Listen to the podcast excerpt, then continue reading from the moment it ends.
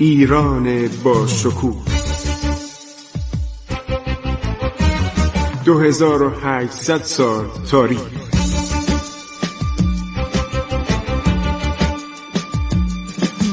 عبور از تاریخ.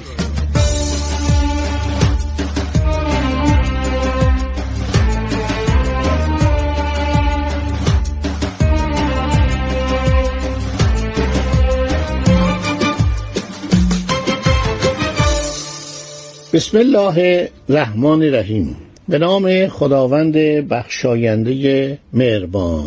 من خسرو معتزد هستم. در برنامه عبور از تاریخ با شما عزیزان صحبت می کنم خب ما داریم حوادث دوران سلطنت نادرشاه. یعنی قبل از سلطنت که شهرتی به هم میرساند کم کم سپه سالار شاه تحماس به دوم میشه پادشاه صفوی و بعدها طی مراحلی به سلطنت می‌رسه و در دشت مقان اولین کنگره رو برپا می‌کنه. کنگره یعنی مجلس مؤسسان که اولین پادشاهی که از مردم نظر خواهی می‌کنه. البته داریوش هم همین کارو کرد. داریوش کبیرم موقعی که خواست پادشاه بشه نظر خواهی کرد. هفت خانواده بزرگ به اصطلاح سلطنتی و خانواده اشراف به او رأی دادند و این مجلس مؤسسان نادر در مغان خیلی به اصطلاح معروفه که تمام شیوخ و ریش سفیدان و کت خدایان و بزرگان ایران رو جمع کرد و از اونا خواست که درباره آینده ایران قضاوت کنن. گفت آقا من سالهاست جنگیدم افاقنه رو بیرون کردم دشمنان ایران رو بیرون کردم. با کسانی که به ایران حمله کرده بودن مردم رو میکشتن. قاطعانه رفتار کردم. حالا خسته شدم. حالا هر کسی رو می‌خواید به سلطنت انتخاب کنید. البته این یه حالت بیشتر تعارف داشت.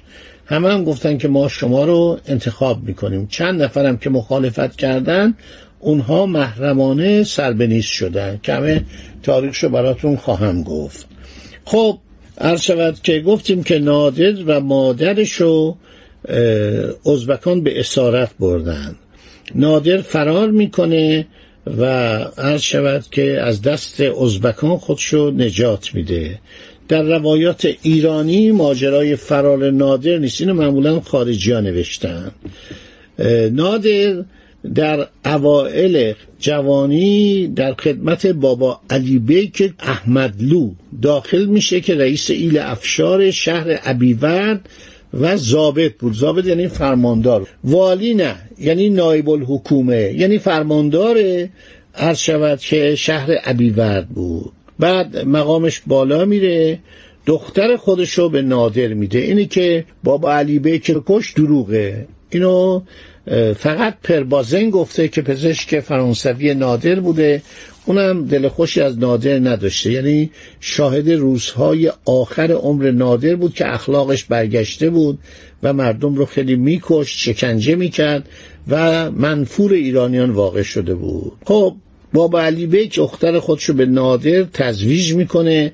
از این ازدواج رضا قلی میرزا به دنیا میاد. 25 جمادی الاول 1131 میشه 15 آوریل 1719 یعنی چی؟ یعنی حدود چهار سال قبل از سقوط اصفهان به وسیله محمود افغان اندکی بعد وقتی این زن میمیره زن اول نادر نادر دختر دیگر بابا علی بیک که گوهرشاد اسمش بوده به زنی می‌گیره که دارای دو پسر میشه نصرالله و امام قلی که بعدا میرزا میشن عرض شود که نادر در سال 1723 میلادی پدرشو از دست میده و اموالش عرض شود که به نادر می‌رسه. سر جان مالکوم رو حرفشو نمیشه قبول کرد که گفته نادر پدر خودشو کش نه این همه بیخوده و همینطور نادر خیلی هم نسبت به خانواده پدر زنش احترام میذاشته و برای مقبره و هر شود خرج مقبره تعیین کرده. سه پسر بابا علی بیکم با صداقت در خدمت نادر بودن یکی از اینها کلبلی خان بوده که همون فرمانده نیروی دریایی بوده. یکی از فرماندان نیروی دریایی نادر کلبلی خان افشاره و اینا به او خدمت می‌کردن پس اینکه نادر پدرشو کشته یا نادر پدر زنشو کشته اینا همه تکذیب میشه.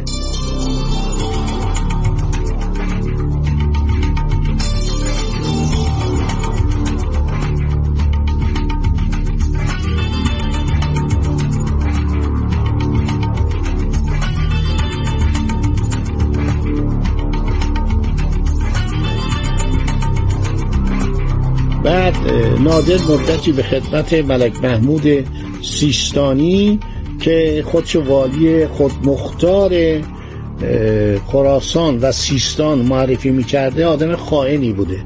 یعنی حاضر نشد کمک کنه به شاه سلطان حسین هنگام محاصره اصفهان به وسیله محمود افغان اقوا شد. یه پولی به او داد یک انعامی براش فرستاد برگشت. عرض شود که دو تن از سران افشارم در خدمت ملک محمود بودند و نادر نتوانست علیه او اقدامی بکنه. بعد میره ابیورد با شخصی به نام ناصر آقا دسته راهزنی تشکیل میده.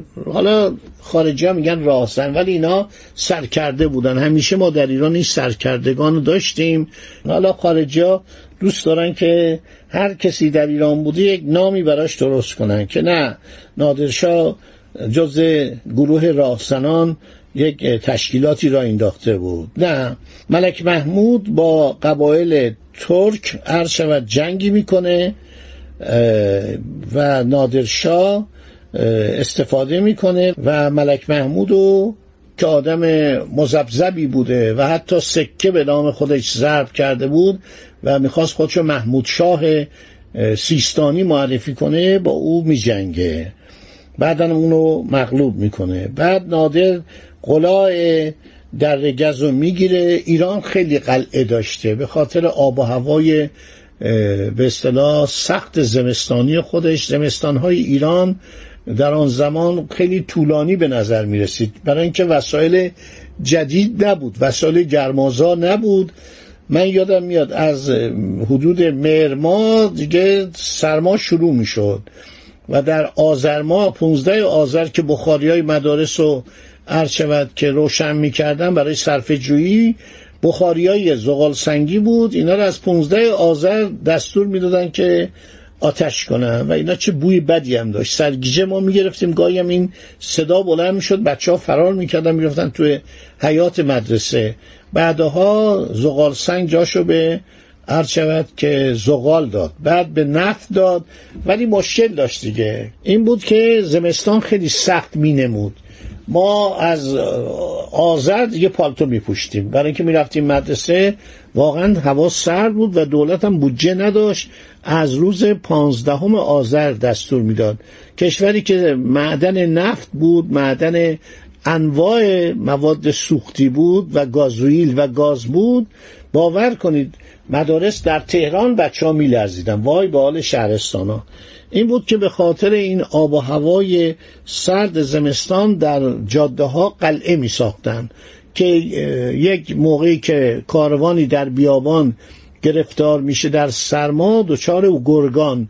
تا دلتون بخواد گرگ داشت ایران. برخلاف الان گرگ های وحشی زیاد بودن و حمله می‌کردن. ایران خرس هم داشت. این خیلی جالبه.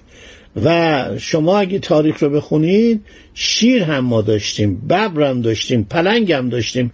همه اینا رو به مرور از بین بردن. مخصوصا از قرن نوزدهم که پای انگلیسی ها در ایران باز شد و اینها شکارهای بزرگ ترتیب می‌دادن. قبلا هم البته بود. تیمور خیلی عرض شود که آدم کش بود و علاوه بر انسان ها کشتار حیوانات هم جایز می‌دونست. در شرح حالش نوشته ابن عربشا که این یک بار مثلا پنجاه هزار از وحوش مازندران و گرگان رو در ظرف دو سه روز کشتن و معلوم نبود با اینا چیکار می‌کنن. مثلا خب پوست ببر رو در می آوردن پوست پلنگ رو در می آوردن اینا رو رها می‌کردن و این حیوانات که الان واقعا آدم آرزو داره یک شیر در ایران پیدا کنه یک ببر یک پلنگ. ما با چه بدبختی میریم؟ از کشورهای خارج ببر ایرانی رو تهیه می‌کنیم فراوان بودن. بنابراین این کشور پر از وحوش بود که حالا یه روز خواهم گفت که چه اتفاقاتی سر این حیوانات بیگناه افتاد و واقعا کشور ما دچار فقر شد و در تمام مازندران گراز بود. الان هم هست. الان هم گراز پیدا میشه و می‌دونید که وشگیر رو یک گراز کشت. وشگیر پادشاه دیلمی رو از آل زیار یک حمله گراز و دندان به صلاح خطرناکش که به شکم اسب وشگیر زد. اسب وشگیر رو به زمین انداخت و سر وشگیر خورد به یک سنگ و مرد.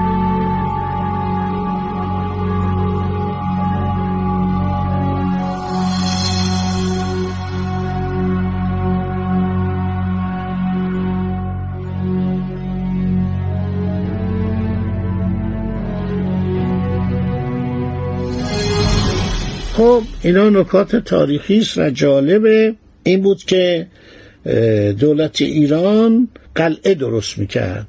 یا کاروانسرا یا قلعه. کاروانسرا هم شبیه قلعه بود. یعنی شاه عباس گفت در ایران تا می‌توانند کاروانسرا 999 کاروانسرا بسازن که در زمستان این کاروانیان دچار مشکل نشن دچار زحمت نشن و در این کاروانسراها همیشه تخم مرغ بود. چون مرغان زیادی نگهداری می‌کردن اینا همیشه تخم مرغ بود گاهی گوسفندم پیدا می‌شد برم پیدا می‌شد.